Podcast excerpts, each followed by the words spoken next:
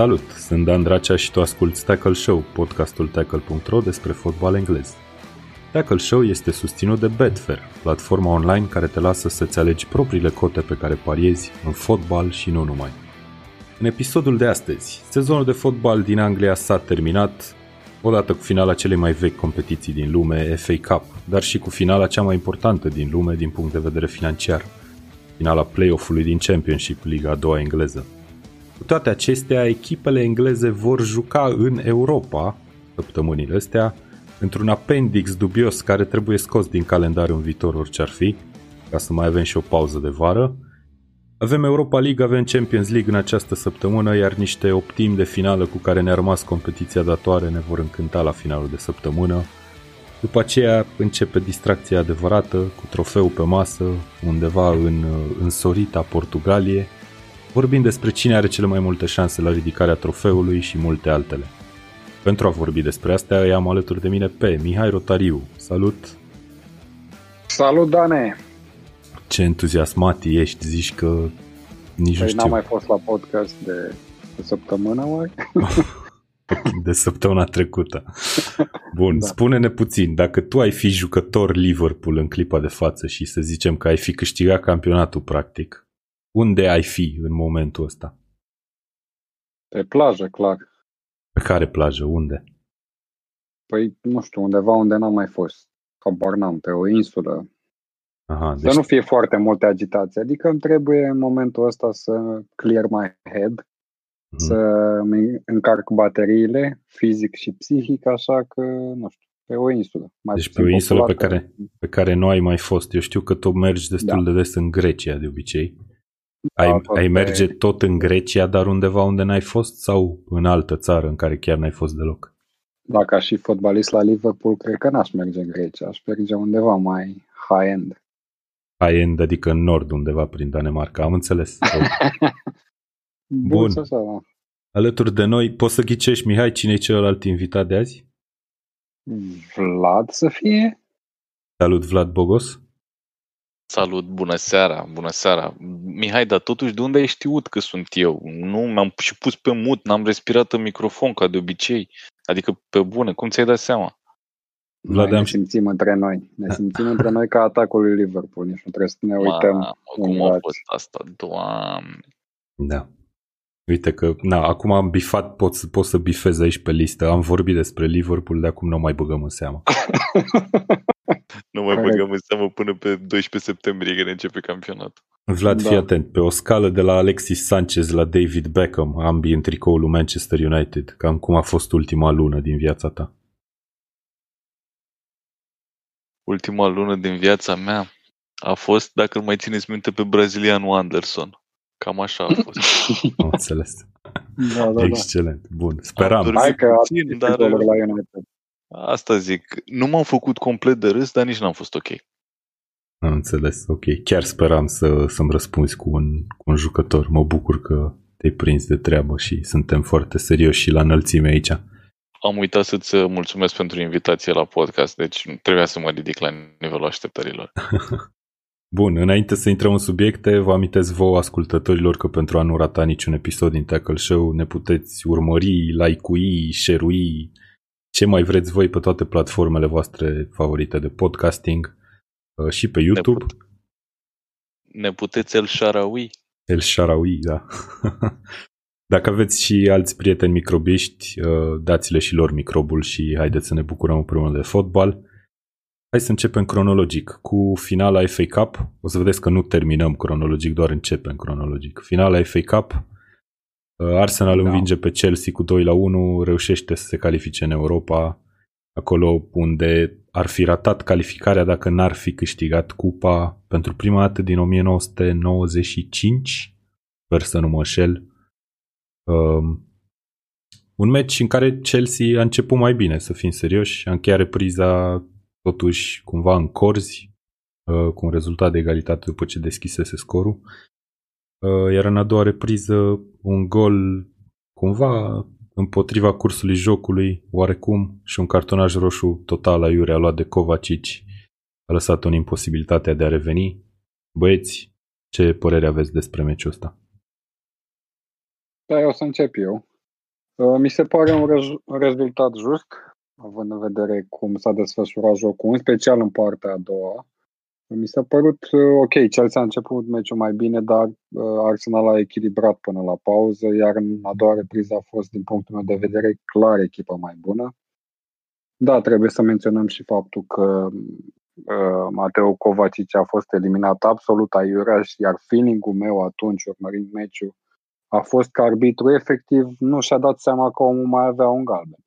Probabil făcuse mai multe faulturi și s-a gândit că, având în vedere că s-au cam acumulat destule, ar trebui să-i acorde un galben. Ulterior, când a citit lista respectivă de nume, probabil a văzut că trebuie eliminat. Da. Nu știu ce a făcut varul uh, la faza respectivă. Presupun că cei din camera VAR s-au uitat, dar pentru că există în continuare chestia asta cu clear and obvious error care nu e cuantificabilă în niciun fel, au considerat cei din camera VAR că totuși a fost faul, dacă arbitru a considerat că trebuie să-i acorde galben, atunci e galben, iar dacă e al doilea galben, atunci trebuie eliminat. Uh, na, nu știu. Uh, în rest, felicitări Arsenal, Mă bucur foarte mult pentru Arteta că a câștigat până la urmă un trofeu. Cred că oarecum uh, a salvat sezonul ăsta prin trofeul câștigat. Uh, iar Chelsea, uh, na, better luck next year. Și au avut ghinion și cu accidentarea lui Pulisic, care a da. fost de departe cel mai bun om al lor în ultimele meciuri. Da, interesant chestia asta cu varul la cartonașul roșu luat de Kovacic. Cumva impresia mea este că din cauza că nu a fost un faul de roșu direct și nu s-a acordat roșu direct, ci galben, nu știu dacă varul, Doamne, trebuie, sincer varul trebuie spun... să intervină la cartonașe galbene, chiar dacă e al doilea. Sincer să spun, nu știu dacă chiar a fost faul. Păi nu, da, clar, eu sunt total de acord că cu tine. atinge și mingea, adică e de discutat dacă a fost faul, dar să-i dai galben și ca drept consecință să-l elimine de pe teren pentru că este al doilea, mi s-a părut destul de dur și nedrept pentru Chelsea, care, ok, nu, nu, nici Chelsea nu era avântată atunci să câștige meciul, nu domina meciul, dar clar a fost uh, un moment care a cântărit decisiv în, uh, la rezultatul partidei. Da, după ce iei un gol, încasezi un gol și după aia ți-e eliminat da. unul din oameni instant, cam greu. Da. Iar Obama Young, absolut genial. Vlad? Eu am, am citit o chestie, nu mai știu unde, am, într-o dezbatere pe care am avut-o, cred că pe grupul nostru de Facebook de Premier League România, în care cineva a zis că în momentul când un jucător e al doilea galben și ok, se transformă în cartonaj roșu, nu este una dintre situațiile specificate da. în uh, ghidul arbitrilor pentru VAR. Adică nu au uh, obligativitatea de a verifica un al doilea cartonaj galben pe VAR. Da. Ceea ce e un, pic, e un pic ciudat și mai ales la faza aia la Kovacic, unde chiar nu a fost. Adică chiar uh, și se vedea destul, destul de clar pe, pe relori. Uh, acolo s-a, s-a, rupt un pic, uh, s-a rupt un pic meciul, dar uh, cred că a fost și momentul speculat foarte bine de Arteta, care uh, cumva a reușit să obțină de la oamenii lui un punct din ăsta, uh, um, cum să zic eu, un punct în care s-au concentrat foarte bine, din care s-au concentrat foarte bine și au reușit să întoarcă, să întoarcă meciul. Și din nou s-a văzut cât de important este Aubameyang pentru, pentru Arsenal. Ziceam acum câteva săptămâni, acum vreo două săptămâni am avut tot așa o, o discuție în care era vorba de cine e mai bun portar, Emiliano Martinez sau Bernd Leno. Și eu ziceam că Leno a fost practic cel mai bun jucător al lui Arsenal sezonul ăsta. Mm-hmm. Dar, de fapt, a fost Aubameyang cel mai bun jucător al lui Arsenal sezonul ăsta și, practic, e și jucătorul care a adus singurul trofeu și nu e, nu e de aici de acolo uh, ocupa Angliei pentru Arsenal la momentul ăsta. Mă bucur foarte mult pentru, pentru Arteta. Cred că Lampard va avea înaintea lui Arteta șansa de a câștiga uh, un trofeu din nou. Asta cred eu. Uh-huh. Și, în general, a fost uh, un meci în care s-au văzut două echipe destul de obosite, dar cu niște sclipiri. Și mai, mai spun un singur lucru și închei. Uh, m-am cam speriat la accidentarea lui uh, Pulisic. Uh, Da, m-am păi- cam speriat în sensul că, ok, el a dat, uh, el a dat golul de, de 1-0, s-a mișcat foarte bine și chiar cam toată presa sportivă l-a remarcat spunând că gândiți-vă de când, a, când a fost ultima oară când ați văzut un jucător american care să se impună la o echipă de top din Europa și Chelsea până la urmă, ok, a câștigat Europa League sezonul trecut, nu poți să spui că nu e o echipă de top, ok, nu e la nivel uh, Liverpool sau City sau Bayern sau așa, dar este o echipă de top. Și pă, pare că Pulisic va sta câteva săptămâni doar și va reveni undeva cu o săptămână, două înainte de nou sezon. Deci nu e atât de grav. Mhm. Da, a apărut destul de grav. A apărut destul de grav și la Spilicheta, dacă stăm să ne gândim. Adică, na, Corect. e posibil acolo să fie ori întindere, ori ruptură. Dacă e ruptură, e nasol rău. Da, într-adevăr, Aubameyang, omul cheie pentru Arsenal uh, și omul cheie și într-un viitor care poate avea o bifurcație foarte semnificativă acum vara asta. Va semna Aubameyang o prelungire a contractului sau nu? Arteta pare încrezător, Aubameyang n-a vrut să zică nimic, n-a dat din casă, dar na, lucrurile par să fie optimiste, eu fiind parțial fan Arsenal și cumva mai puțin optimist în viață în general. Încă nu, Eu- nu bag mâna în foc o să semneze, dar să sperăm că așa o să fie. Da, nici eu nu cred. Adică nu sunt foarte sigur că va semna. Cred că depinde foarte mult de ce oferte va primi în perioada asta. Că eu cred că Um, Dar, într-adevăr, să-l piardă Arsenal, cred că va pierde, practic, cam un sezon de, de, de progres. Um, N-a reveni, n-a recupera acea diferență cu- față de echipele care sunt momentan în top 4. Uh, Nu știu, cred că ar trebui să facă să fie prioritatea numărul 1 acum pentru conducerea lui Arsenal prelungirea contractului de Aubameyang, care sigur va dori bani mai mulți, are o vârstă, probabil va dori și un contract pe un termen mai lung, 3-4 ani. Dacă va obține din altă parte de la o echipă decentă chestia asta, cred că va pleca. Eu sincer cred că nu va pleca. Și cred că Nu. nu va pleca. Nu știu, nu știu nici eu dacă va pleca. Presupun că dacă va obține ceea ce vrea, iar Arsenal nu-i poate oferi aceleași condiții, va alege să plece. Eu cred că um, Aubameyang se află la un punct destul de critic în cariera lui, pentru că are 31 de ani împliniți luna trecută. Deci el mai are niște ani de jucat la nivel de top. Da. Acum, ce înseamnă nivel de top? Uh, uite, se, s-a, uh, erau niște zvonuri că va merge Aubameyang la Barcelona. Mhm. Permiteți-mi să nu cred uh, genul, ăsta de, genul ăsta de zvon, pentru că pur și simplu nu se încadrează în filozofia echipei. În schimb, cred într-adevăr că uh, agentul lui îi caută uh, un club, dar nu îi caută un club în ideea că Aubameyang vrea să plece, ci pur și simplu hai să vedem ce mai există pe piață.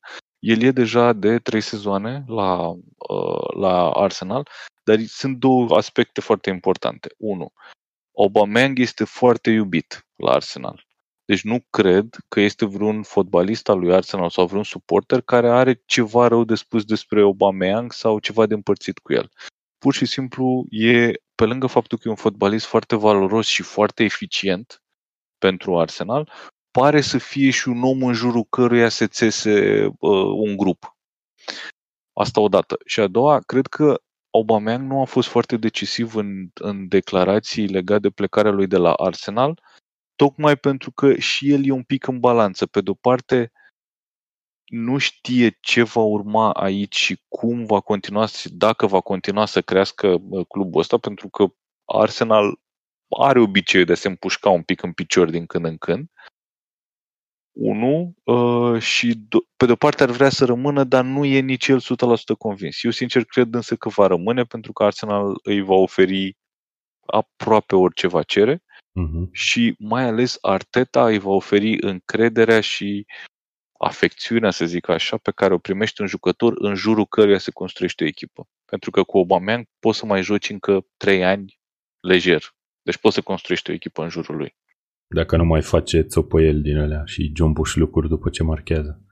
Da, Arteta a și declarat că vrea să construiască o echipă în jurul lui, practic. Arteta, care e la primul trofeu ca manager, în primul lui sezon ca manager, în același timp a 14-a Cupa Angliei, în continuare un record câștigat de Arsenal. Rămâne de văzut dacă acest succes al echipei o să conteze cumva la o mică explozie sezonul viitor sau o să continue cum să zic, pe aceeași linie care e destul de moartă, cel puțin în Premier League în ultima perioadă. Și că tot am vorbit de potențiale transferuri, hai să vorbim puțin despre transferuri. Uh, există deja câteva nume care au venit uh, în Premier League sau care s-au transferat la echipe în Premier League. Uh, e vorba mai nou de Ferran Torres de la Valencia, care a fost cumpărat de Manchester City pentru 27 de milioane de lire, de euro, pardon potențial să se ridice suma la 37 din ce am citit. Uh, Nathan Ake, la fel, uh, va veni la City, nu a fost prezentat încă oficial, dar sursele spun că e practic ca și transferat. Ce părere aveți de soluția asta găsită de, de Guardiola? Nathan Ake, parcă totuși n-ar fi fost prima variantă pe postul ăla, nu? Eu cred că e soluția, între ghilimele, de avarie. Nu este adus ca să fie titular, clar. Nu cred că e mai bun decât la Port sau Stones acolo ca fundaș central. Uh, cred că și joacă chiar în poziția în care uh, joacă la Port la City. Cred în continuare că City va merge și va arunca o sumă destul de mare către un fundaș puternic uh, de top din Europa și mă gândesc la Koulibaly în primul rând. Mm, în rest, probabil că va pleca vreunul dintre fundașii centrali. De la City e posibil și tânărul Eric Garcia, având în vedere că are legăturile pe care le are cu Barcelona, poate să-și dorească să meargă înapoi. Uh, poate se va renunța la Stones. Cel mai probabil va pleca Otamendi. Deci, da, aveau nevoie și de un fundaj de backup și cred că asta e până la urmă acum Nathan Ake, în condițiile de față. Da, despre Stones știu și eu că e posibil să fie pe, pe picior de plecare. De Garcia eu știu că Guardiola îl, îl place foarte mult și cred că în scurt timp va deveni unul din titularii lui Manchester City în apărare. Posibil, posibil, dar dacă nu se va întâmpla asta, e de înțeles de ce omul și-ar dori să joace și atunci dacă îi oferă o altă echipă oportunitatea asta, cred că ar putea fi împrumutat și ulterior vândut dacă nu se păstrează. Bun, City a mutat repede, a mutat de vreme într-o perioadă de transferuri care e puțin neobișnuită, va dura până în octombrie. Uh, în același timp, Adam Lallana a ajuns la Brighton, e cam singurul nume mare care s-a mai transferat în Premier League în perioada asta. Desigur, există o tonă de zvonuri și e foarte probabil ca în perioada imediat următoare să auzim de foarte multe transferuri uh, în Premier League și în afara Premier League. Avem un articol care cuprinde toate chestiile astea, toate transferurile verii. Uh, unde îl găsim, Vlad? Pe tackle.ro ce, ce cringe a fost intervenția da, asta. știu, știu, știu, a fost foarte dubioasă. Vreau să, să zic că o să facem și, de fapt o să reactivăm și blogul live pe care îl avem pe perioada transferurilor. Imediat ce o să-mi dau seama de unde din site. Pentru că noi am, după cum știți, am schimbat niște lucruri la cum arată site-ul, am schimbat și în ultimele zile uh, alte lucruri Uh-huh. Și nu îl mai găsesc fizic, nu știu unde este, dar îl voi găsi și îl voi reactiva și va fi o sursă foarte curată de informații pe care o să o, să o recomand, probabil în intervenții la fel de cringy în Tackle Show. Da. Aș vrea să zic și eu o chestie foarte scurt despre Ache, pentru că despre Ferran Torres nu știu mare lucru, pentru că e prea devreme să știu lucruri despre el, nu știu pur și simplu. Nathan Ake cred că e un, pentru City poate fi un utility player. Pentru că Ake joacă fundaș central, poate să joace și fundaș dreapta, poate să joace și la închidere. Um, poate să fie un fel de James Milner sau Joe Gomez sau Fernandinho, fiecare pentru echipa lui și cred că e un jucător bun pe care să-l ai și să-l poți folosi în, în oricare dintre rolurile astea, având încredere că nu face vreo boacă în, roboacănă majoră. Mie nu mi se pare că este un fundaș central de top, este chiar destul de mult sub top. Uh, acum, mai e o chestie. E posibil ca un jucător, cum este Ake, care nu este încă la apogeul carierei, să mai poată încă învăța lucruri de la un manager cu, să zicem, ceva mai multă experiență decât Eddie Howe și care ar putea să-i transmită niște lucruri și să vedem o creștere destul de mare a lui Ake. Eu personal cred că uh, dacă ar avea tot lotul la dispoziție Guardiola la începutul noului sezon, va juca cu Laport titular fără niciun fel de, fără niciun fel de dubiu, după care va, uh, va roti lângă el, uh, îi va roti pe Garcia, poate pe Ake um, și probabil că unul dintre Otamendi sau Stones va pleca. Cel mai probabil Stones, dar trebuie să-l și vrea cineva. Mm-hmm. Da. Cam așa cred că văd și eu. Uh, țineți minte că înainte să începem să înregistrăm vorbeam despre Ache și ne întrebam dacă a fost sau nu oficial uh, E, nu-mi spune. Da, da să, știi, dat? să știi că da, s-a dat. S-a dat acum 15 s-a minute. Dat. Deci Ache este oficial jucătorul lui Manchester City, putem să confirmăm în premieră, păi. teoretic aici, da, na, până, până ajunge podcastul la ascultători, e deja târziu. Bun, uh, cum am spus, revenim despre, despre transferuri și în edițiile următoare. O să vă ținem la curent uh, pe tot parcursul verii. Uh, și dacă nu mai vrea nimeni să adauge nimic, o să trec la următorul subiect pe care îl avem pe listă pentru astăzi.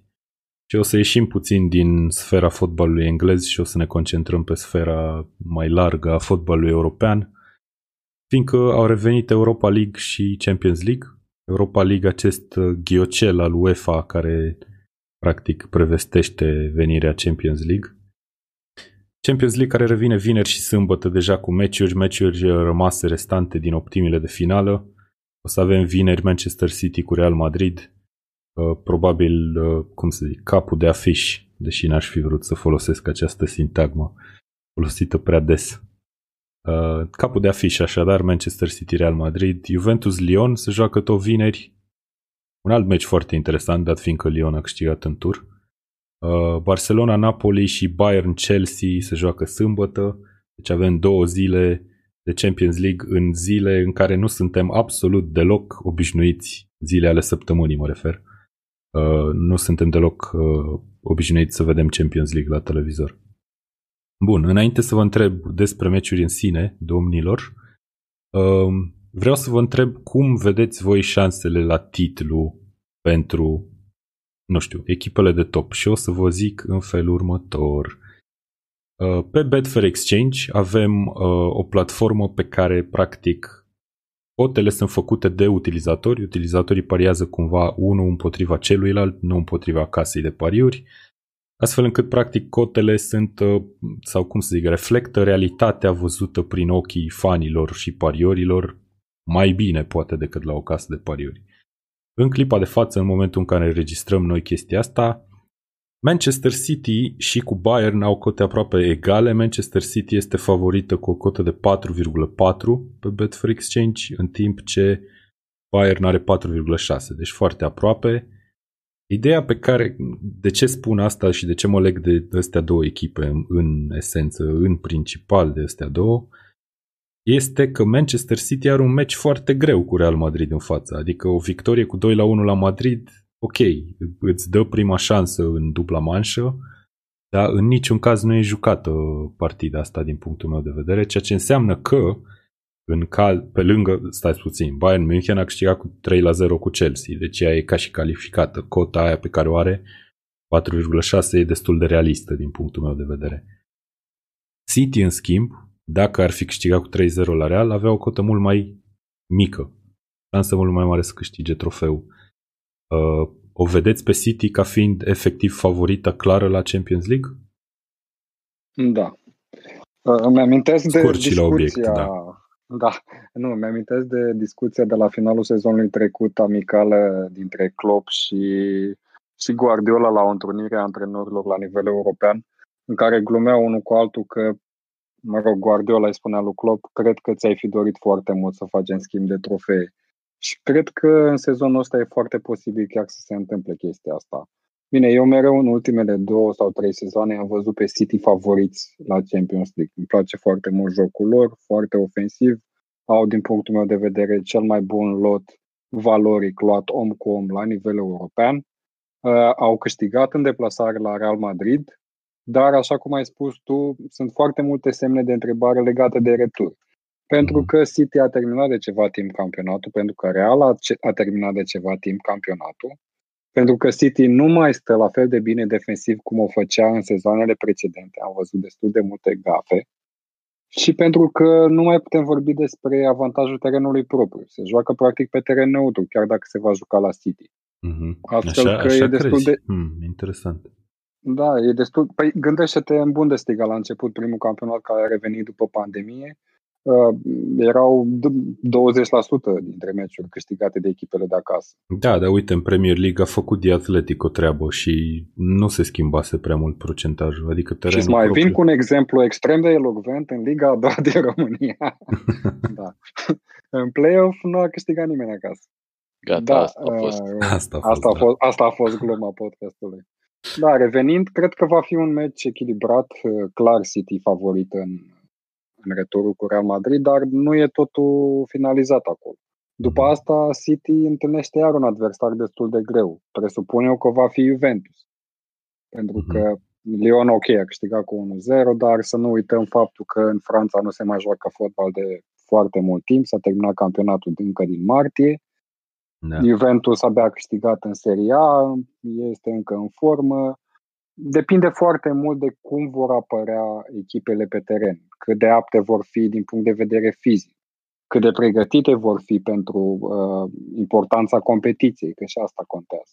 Da, cred că e deci, fo- din punctul meu de vedere, cred că acea cotă e oarecum realistă cu uh, viziunea mea de la începutul sezonului. Da, Manchester City într-adevăr a fost favorită la începutul fiecărui sezon, cred că din ultimele 3-4 în Champions League.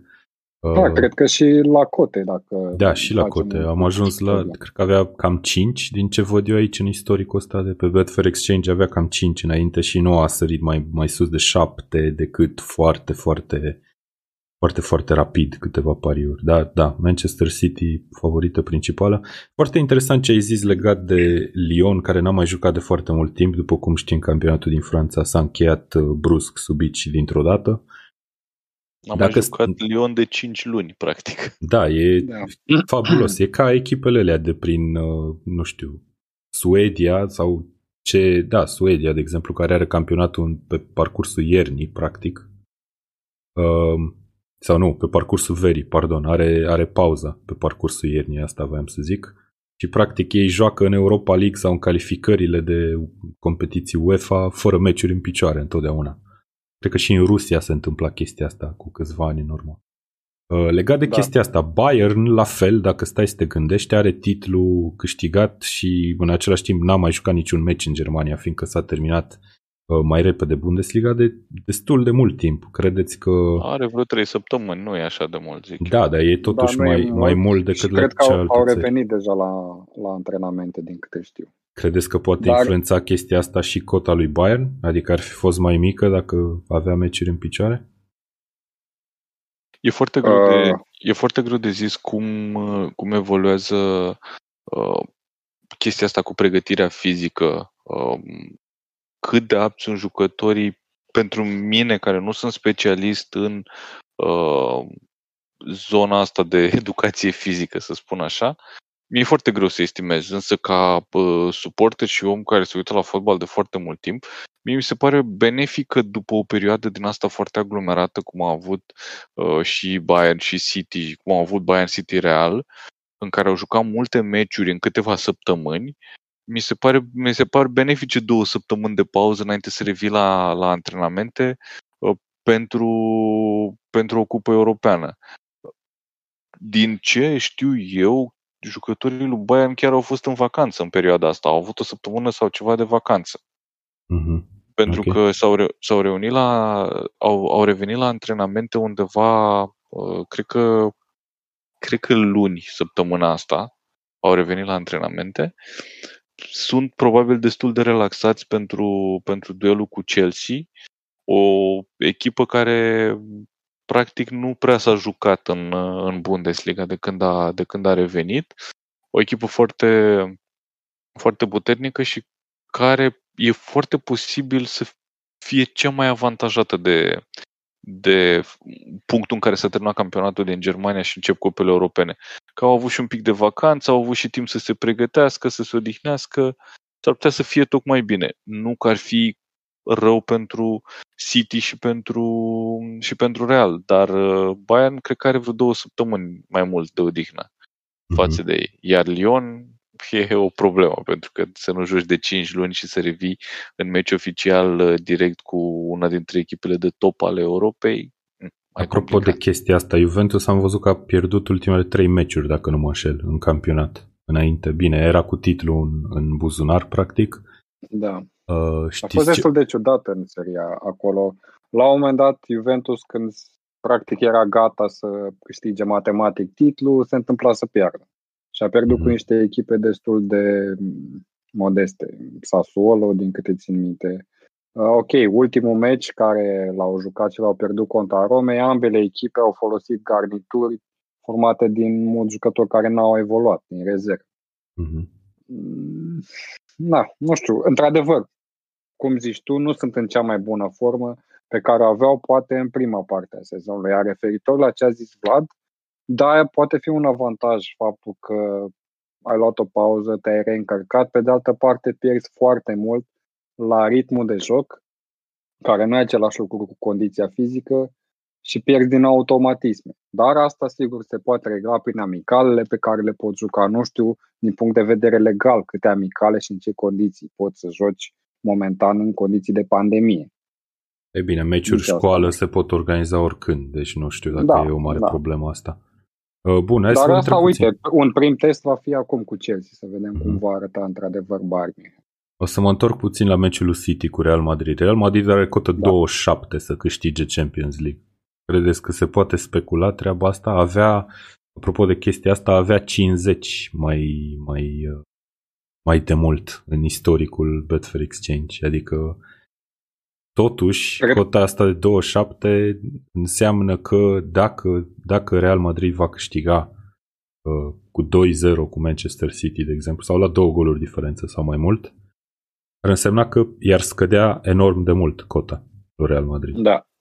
Mie personal mi se pare că nu ai cum să excluzi pe Real Madrid din niciun fel de discuție. Mm-hmm. Gândește-te că acum, ok, City este favorita hârtiei, să spunem așa, la, la Champions League, dar vine Real Madrid și le dă 2-0, că nu, da. nu e exclus, adică e ceva ce se poate întâmpla oricând. Uh-huh. Și brusc Real Madrid uh, a făcut un pas mare și nu e o echipă oarecare, după cum știm, după cum știm cu toții. Da, și e pe cai mari. Bun, da. hai să vă întreb acum altceva. Legat de ce simțiți voi acum că reîncepe această competiție în luna august. Nu știu, ce simțiți ca fan de fotbal? Când vă gândiți și înce- început, începeți să conștientizați faptul că voi în weekend o să joace Champions League și nu e primul tur de calificare, ci e optime de finală, sferturi de finală.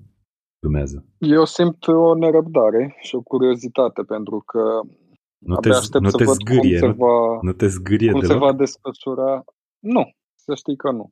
Okay. Vreau să văd cum se va desfășura acel turneu, pentru că nu am văzut niciodată o competiție între cluburi uh, la nivel european, desfășurându-se asemenea unui campionat mondial, cu turneu final dintr-o singură manșă, joci din două, două zile sau din trei în trei zile. Nu știu exact care e programul care va fi la Lisabona. Deci cum se termină uh, retururile astea va fi ceva extrem de interesant, inedit, pe care abia l aștept. Auzi, Mihai? Marele minus e lipsa suporterilor, asta e clar. Da, Vlad. Mă întreb, zici că nu, nu știi așa cum se va juca, dar știai că avem un articol pe tackle.ro care spune cam cum se va juca în august? Mm-hmm. Uh... Nu, cred că, nu cred că scrie în articol exact ce se va întâmpla în meciurile alea. Dacă, Există... rit, dacă ritmul o să fie bun, dacă de astea mă gândesc există o singur, un singur mod de a afla. Da, o să intru chiar acum pe tackle.ro Și dau în Afli bara copii. asta de sărci superbă. Celor că, Champions uh, League. oameni buni care ne ascultați, puneți, vă, pa- vă rog, pauză vreo 10 minute să se citească Mihai și revenim. Glumesc, nu puneți nicio pauză. Cum ar fi? Ar fi, ar fi tare să băgăm niște muzică de aia, de lift, de lobby, așa. Știi? 10 minute să cânte și după aia să Programul zicem... meciurilor din august. Când și unde vedem Champions League și Europa League. Ia uite-l, Doamne, mă. Unde vedem acasă, că e pandemie. Da, exact. da, da. Bun, uh, Vlad Bogos, acest fan Manchester United din România. Europa League, cum sună? Dacă e să te gândești la un nou trofeu. Voi l-ați mai câștigat Abordabilă. odată. Recent. abordabilă. L-am luat acum uh, două sezoane cu Mourinho. Cred că se poate, se poate lua din nou fără, pă, cum, cum să zic, nu ar trebui să se întâmple ceva super spectaculos ca, să, ca să-și ia United din nou trofeu. În schimb, mai sunt și alte echipe bune sau foarte bune, să spun așa. Uite, um, în uh, seara asta s-a calificat în, uh, în sfertul în care va merge Man United, pentru că trebuie să spunem că Man United a câștigat cu 5-0 turul cu Las Linz Mhm. și practic va, e ca și calificată în sferturi. Acolo în sferturi va juca cu FC Copenhaga, care, ok, e o echipă decentă. E un oraș frumos, dar fotbal... Asta zic, asta zic, dar fotbalistic cred că United United, da, cum am văzut-o eu în ultimele săptămâni de campionat, ultimele două săptămâni, era foarte obosită, gâfâia foarte rău, s-au cam rulat aceiași jucători și echipa uh, a început de pe 5, cred, a terminat pe 3, a mers foarte bine, adică singura echipă, cred, care am, nu știu dacă e vreo echipă care a mers mai bine ca United, știu că m-am uitat, dar nu mi-aduc aminte în momentul ăsta, pe finalul de sezon. Nu cred că e, nu. Și practic mă aștept ca United să fie bună spre foarte bună uh, și să... Ok, vom fi în sferturi, asta e clar. În sferturi vom juca cu Copenhaga șanse foarte mari să ajungem în, uh, în semifinală și trebuie să văd pe cine prindem în, uh, în semifinală. În semifinală... Cred că Wolverhampton Olympiacos pe partea aia. Parcă nu. Mm, Mm, nu, nu cred Da, că e pe partea aia. Hai că mă uit acum. Stai așa, că l-am în față, dar nu găsesc United. Uh, La Istanbul sau Da, Copenhaga? Wolves, Wolves Roma, Sevilla, Da, da, acolo e, Olympiacos. Astea sunt, sunt posibili adversari. Iarăși, nicio echipă de care să spui că e wow. Deci mie cea mai bună echipă, în afară de Manchester United, care a rămas în competiție în momentul ăsta, mi se pare Inter. Da, e clar. Cred că e foarte obiectiv Adică- și simplu. Cred că nu ar fi exclus să vedem o finală între Manchester United și Inter, un prilej fantastic de a îl trola destul de tare pe Mihai Ianu și, și de a regreta mai târziu când probabil ne-ar bate Inter. Adică, Man, Da. United are un, are un parcurs destul de facil până în finală, dacă să ne uităm la tablou ca la tenis. deci Dar eu ce vreau zic, eu să, să, să spun e că în cursa asta către trofeu au rămas unele echipe care nu s-au calificat în Champions League din campionatele lor, iar asta va fi o motivație în plus pentru ele. Mă gândesc la Leverkusen, care a arătat dramatic, uh, mă gândesc la Roma, care oricum arată nu chiar wow. Mă gândesc la Wolverhampton, care au Arăta fost eliminat dramatic. din Champions League și din Europa League după două meciuri la rând Da. în care a fost implicată Chelsea. Da, nu știu, o să, Wolverhampton o e să fie greu de dificil, bătut. o să se lupte, o să se lupte foarte mult aceste echipe și își vor juca șansa lor. Își vor, își vor dori mai mult victoria. Da, uite, mă, Cred că toate își vor dori victoria, nu știu. evident, evident, făceam mișto de sintagma asta. Mă, Da. uit, mă uitam pe cote și la Europa League și Manchester United are în jur de 3, mai fluctuează din când în când, iar Inter e a doua favorită și are în jur de 6. Deci Care suntem Leverkusen, analiști corespunzători. Da, bine, e destul de, destul de simplu, cred, la Europa League, obiectiv să, să analizezi șansele astea. Bun, așadar, fotbal european, ca și când suntem la o televiziune celebră, Pe care o salutăm pe pe această care care... o salutăm, da. De ce? nu? Salutăm televiziunile celebre. Bun, hai să ne întoarcem puțin în, puțin în Anglia. O să mai vorbim despre Champions League pe parcursul săptămânilor următoare, că practic nu avem despre ce să vorbim altceva. Asta e ca sintagma aia celebră a lui Mihai Rotariu, care a zis că... Cum a zis? Îți spun eu cum a zis. A spus, pă, vorbeam singur prin casă pentru că practic eram singur. da, exact, da, a făcut a, o pauză. E așa. asta, da, fantastică. Da, poate o, o mai e înregistrată, nu? Uite, o, ar fi mișto de pus de inserat fix aici. Păi inserează producătorul nostru Mihai Ianoși. Pe mine m-a impresionat mai mult prima fază, adică am rămas și vorbeam singur prin casă pentru că practic eram singur.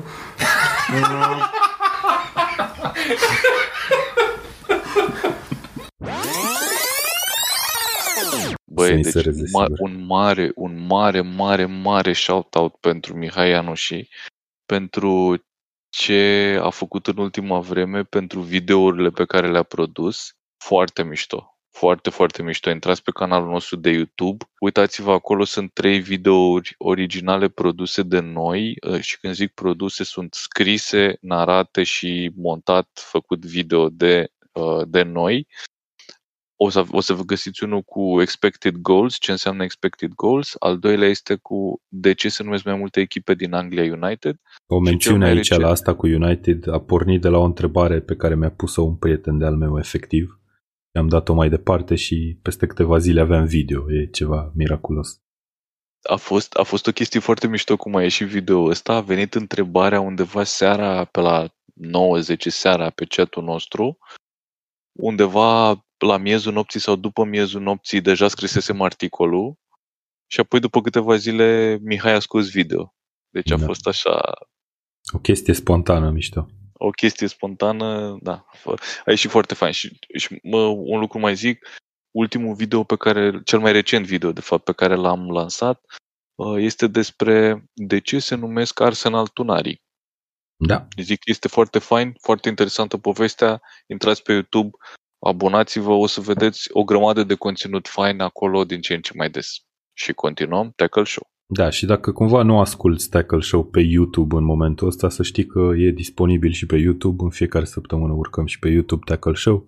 Motiv în plus să ne dai un subscribe și să apeși pe acel clopoțel, că asta zice toată lumea. Apăsați pe clopoțel ca să vă vină notificațiile. Bun, o să încheiem uh, ediția de astăzi a Tackle Show vorbind întorcându-ne practic în Anglia și vorbind despre acel cel mai important meci din punct de vedere financiar uh, din lume, așa se zice și toată lumea uh, are cumva un megafon prin care spune chestia asta. Fulham a câștigat undeva în jur de 135 de milioane garantat de lire uh, pentru următorii trei ani datorită parachute payments pe care o să le primească indiferent dacă retrogradează sau nu. Așadar, Fulham revine în Premier League după ce a câștigat finala play-off-ului, a învins-o pe Brentford la capătul a 15 minute de joc. Aș putea să spun că în primele 105 nu s-a jucat fotbal. 15 minute de joc, Fulham înapoi în Premier League la doar un sezon după ce retrogradase. Uh, Fulham care promovase în Premier League acum 2 ani tot câștigând play-off-ul, foarte interesantă perspectivă. Uh, primul sezon întreg pentru Scott Parker pe banca tehnică. Scott Parker, fost jucător la Fulham printre altele, a preluat echipa în februarie 1900, uh, auzi, 2019. 2018, da. 2019. Bun, băieți, v-ați uitat la meci. Ce putem să vorbim noi despre primele 105 minute? Nimic. Păi, Păi Nimic, exact okay. cum, v- cum v-am scris eu pe, cum am scris eu pe chat, că oricare echipă dintre astea două ajunge în Premier League o să fie ciuca bătăilor. Eu da. sunt de acord, Vlad, cu tine. Și stau să mă gândesc, Fulham are 80%, 90% aceiași jucători Aceea cu care jucători. a retrogradat cu mare succes acum în sezonul precedent. Nu în sezonul precedent, acum două sezoane.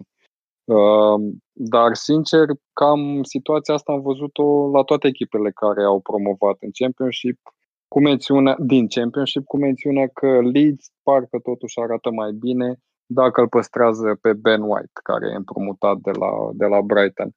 Fulham cred că va păți ce a pățit acum două sezoane, dacă nu se va întări cât mai repede, zic eu, pentru că timpul este limitat timpul este limitat până începe campionatul, nu până când se termină fereastra de transferuri.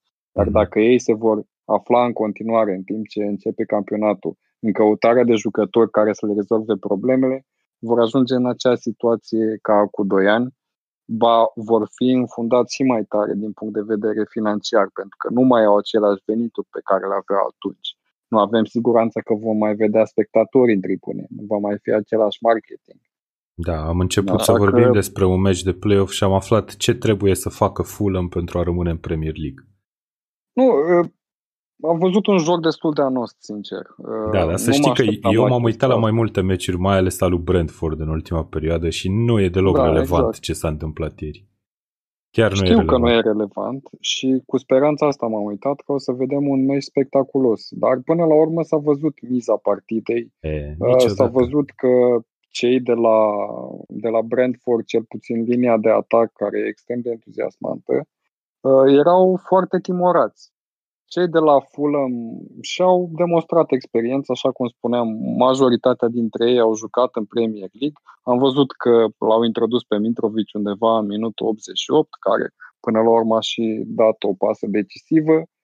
Și până la urmă am văzut că o mică lipsă de concentrare, deși e o mare eroare a portarului, a uh, fost diferența între cele două echipe și uh, din punct de vedere al bugetului și din punct de vedere al valorii. Da, am eu o statistică foarte interesantă vis-a-vis de experiența de Premier League. 9 dintre titularii lui Fulham au mai jucat în Premier League de-a lungul carierei, pe când întregul lot al lui Brentford are în componență jucători care au în total două prezențe în Premier League, două meciuri. Ceea ce e o Da. diferență de experiență colosală, într-adevăr. Sunt și filozofii uh, diferite legate de recruitment la ambele cluburi. Uh, Fulham uh, nu prea își mai permitea să rămână în continuare în Championship plătind salarii unor jucători cum e Mitrovic, de exemplu. Mhm. Uh, Dar nu s-a văzut asta, uh, presiunea asta neapărat în jocul lor. Mi s-au părut poate un pic mai montați uh, la miza partidei față de Brentford, care, uite, a ajuns deja la a noua nereușită în play-off-ul din Championship. No, nu din Championship, în play-off-uri da. în general. Da. Uh, E o contraperformanță și ar fi fost o poveste frumoasă pentru ei să promoveze în Premier League după aproape 30 de ani, 27 de ani sau cât au. Brentford, nu. Br- Brentford n-a mai fost în prima ligă din 1947. Să nu-i confundăm cu Bradford. Ah, ok. Bradford a fost unde a jucat uh, și Dan Da, da, Petrescu. da, da, da, ai dreptate, ai dreptate. Auzi, dar Bursucu. Dacă ne facem o bursucu pe care îl felicităm pentru titlul din Liga 1, incredibil da. realizat. Uh, să ne facem și noi o echipă pe căreia, căreia să zicem Bradford. Știi? Gen da, pâine, Ford. iată. Nu e rău. Facem nu e un rău. football manager. Nu e nici bine, dar nu e rău.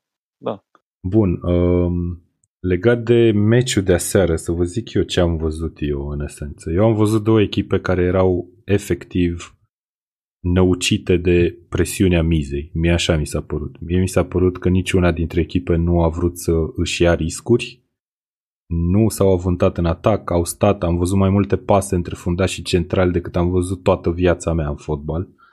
Și asta din partea ambelor echipe. Nu mi s-a părut în niciun caz că Fulham E drept, în prima repriză Fulham a jucat clar mai bine decât Brentford, decât Brentford, dar în rest mi se pare că ambele au fost la... efectiv au așteptat penaltiurile. Până când, în minutul 100 cât Dumnezeu o fi fost, în a doua repriză de prelungiri, uh, acest Joe Bryan a marcat dintr-un șut din lovitură liberă de la 30 de metri, lateral stânga, și uh, înțeleg că a fost, o, a fost o discuție între el și Scott Parker chiar înainte de, înainte de pauza dintre cele două mini-reprize de prelungiri, în care Parker l-a chemat la marginea, drum, la marginea drumului, auzi, la marginea terenului. Și a dat două capace eventual. no, i-a dat, uh, i-a dat indicații că, băi, uite, l-am băgat pe Mitrovic în teren, Mitrovic care n-a fost titular și a intrat în minutul 80 și ceva din cauza că aparent nu era încă pregătit. El nu a jucat în semifinală, nici în tur, nici în retur. Pentru Fulham, având probleme mici de fitness, să zicem. Uh, l-a băgat pe Mitrovic, Mitrovic care e un, uh, un jucător foarte înalt, foarte impozant, acolo în careu. Uh, linia de apărare a lui Brentford stă foarte sus de obicei la aceste faze fixe.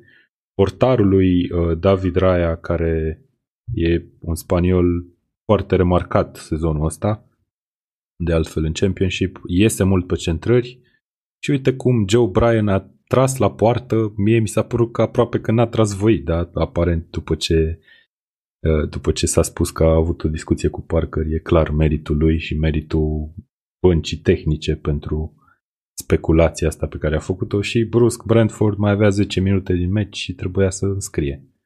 A venit un al doilea gol al lui Joe Bryan și după aia un gol de consolare al lui Brentford, dar mult prea târziu.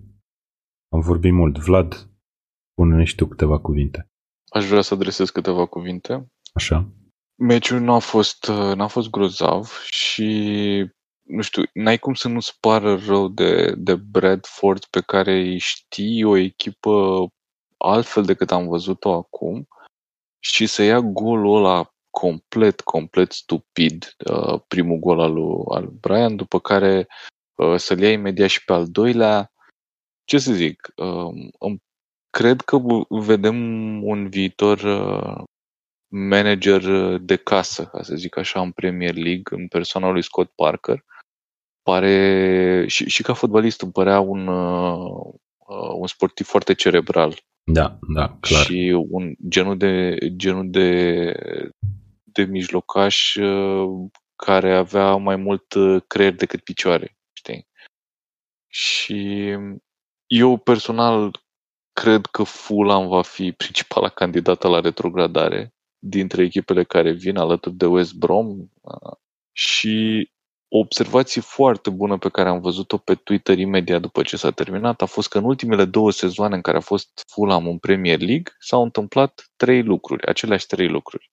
Au avut trei manageri, dacă ne aducem aminte ultima oară când au venit în Premier League, la, au început cu uh, Jokanovic, au continuat cu, nici nu știu cine a fost al doilea, știu că, nu, a f- Ranieri a fost al doilea. Da. și după Ranieri da. a venit Scott Parker, dar echipa deja era prăbușită, adică Scott Parker, săracul, nu prea mai avea ce să mai scoată.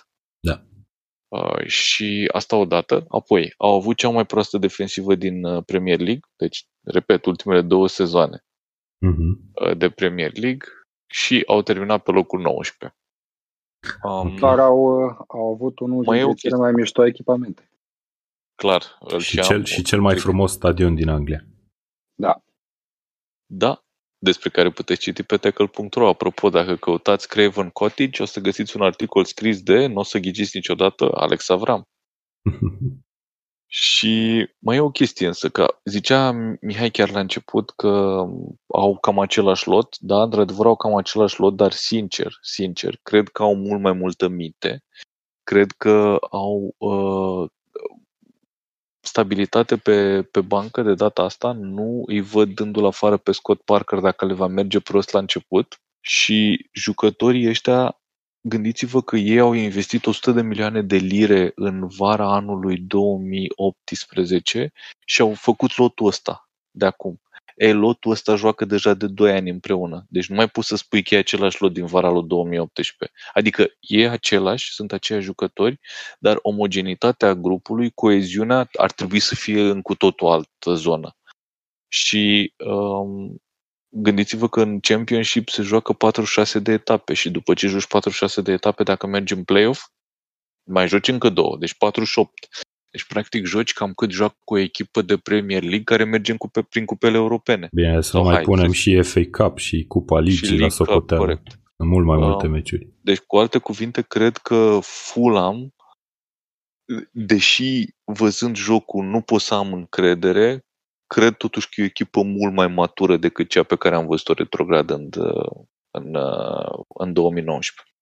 Da, Parker a declarat după meci că ar trebui să nu se mai întâmple greșelile pe care le-au făcut acum 2 ani. Uh, practic, acele cheltuieli care nu i-au adus uh, rămânerea în Premier League. Acum probabil că o să continue mai degrabă cu lotul sau cu mare parte din lotul pe care îl are deja și probabil că va fi foarte important să aducă câțiva jucători, câteva piese care să întregească peisajul ăsta. A fost doar uh, chestiunea de lot pentru care au retrogradat și cheltuielile pe care le-au făcut. Ei dezvoltau un joc destul de ofensiv și destul de naiv, cam cum au făcut-o Norwich în sezonul ăsta. Ori dacă vor veni cu aceeași tactică în Premier League și în sezonul viitor, clar vor avea de pierdut din start. Dar, așa cum a spus voi, Scott Parker pare un tip cerebral un tip care s-a înhămat la o, la o treabă destul de dificilă, având în vedere bagajul pe care îl avea în spate în Championship după retrogradare din Premier League și uite că a reușit să revină. Deci mă aștept ca până la urmă Fulham să nu mai facă greșelile din trecut, așa cum ai spus, din punct de vedere al transferului, nici nu cred că mai au banii necesari să facă chestia asta și, cum am spus anterior, nici timpul necesar ca să integreze toți jucătorii pe care ar putea aduce. Dar mai au nevoie de unele întăriri în posturi cheie, asta e clar, ca să reziste în Premier League. Mm-hmm. Ok. Bun. Uh, legat de retrogradarea de sezonul viitor, uh, înțeleg de ce considerați voi neapărat pe Fulham ca fiind principala favorită cumva la retrogradare, dar mm, I don't even know. Nu știu, parcă nu mi-e greu să, să-mi dau seama, de fapt, dacă fotbalul pe care l-am, l-au jucat ieri e relevant. Ce vă spun însă este că atât exemplu pe care l-a avut chiar propria echipă a lui Parker, practic, în urmă cu două sezoane, cel al schimbării radicale a lotului, cât și exemplele pe care le-am văzut la echipele care au promovat sezonul trecut. Practic, în afară de Villa, Sheffield și cu Norwich, nu au transferat foarte mult, au mers pe aceiași antrenori pe care nu i-au dat afară uh, în cazul lui Norwich nici dacă, nici dacă lucrurile n-au mers prea bine. Cred că e un trend și cred că în Premier League o să vedem echipe din acestea mai mici care o să, o să rămână cu antrenorii pe care îi au în, în, la dispoziție și cred că e un lucru bun într-un fel sau altul. Uh, în alte știri, să zicem așa, sau în, în altă perspectivă legat de play-off-ul ăsta, avem două semifinaliste învinse din țara gailor, Swansea și Cardiff. Ambele au fost aproape tehnic de finală. Uh, Fulham a fost uh, învinsă chiar de Cardiff pe teren propriu cu 2 la 1, dar pierduse Cardiff 2 la 0 acasă pe teren propriu. În timp ce Swansea a fost tot așa la un gol de a o elimina pe Brentford după ce uh, o învinsese în țara gailor. Ce credeți că se întâmplă cu echipele astea care au mers bine? Hai să includem și pe Nottingham Forest, de exemplu, care a ratat, a ratat play-off-ul de puțin. Ce credeți că se poate întâmpla sezonul viitor în Championship? O să fie tot acolo în top? Pe cine, pe cine vedeți uh, luptându-se pentru promovare? Și o să le includ aici, uite, de exemplu, și pe, pe Bournemouth, care între timp uh, a, s-a încheiat colaborarea lui Bournemouth cu Eddie Howe. Uh, Eddie Howe, care probabil nu va antrena pe nimeni în sezonul ăsta, if you ask me, o să-și ia așa un an sabatic. Uh, mai avem acolo pe Norwich și pe Watford. Care din toate echipele astea o să lupte pentru promovare sezonul viitor? E foarte greu să predicționezi momentan ce se va întâmpla în Championship în sezonul viitor, pentru că trebuie să vedem cu ce loturi rămân echipele astea până la începutul sezonului. Uh, Bournemouth, uh, din punctul meu de vedere, cred că nu va avea foarte multe șanse în sezonul viitor. În primul rând pentru că a plecat Eddie Howe. În al doilea rând pentru că nu este un club care să investească foarte mult și să aibă pretenții de revenire imediată în Premier League. Cred că vor scăpa de foarte mulți jucători care sunt căutați uh, de echipele din Premier League și vor rămâne cu un lot quasi experimental cu foarte mulți tineri cu care nu o să poată promova. Mai multe șanse le dau celor de la Norwich, care oricum au banii necesari să facă investiții corespunzătoare în lot, pentru că nici nu au cumpărat nimic atâta timp cât au fost în Premier League. S-au bazat mai mult pe împrumuturi, jucători veniți liberi de contract, jucători foarte ieftini, deci sunt pregătiți pentru lupta asta din Championship. Um, Nottingham Forest mi-aș dori să, să se mențină în continuare acolo sus, să încerce din nou promovarea, dar cunoscând istoria clubului și scandalurile de acolo, nici uh, aici nu sunt foarte sigur. Cardiff, dacă stăm să ne uităm uh, istoric vorbind în Championship, tot timpul s-au luptat acolo la ori au promovat direct, ori la uh, locul care duce în Premier League din, din play-off.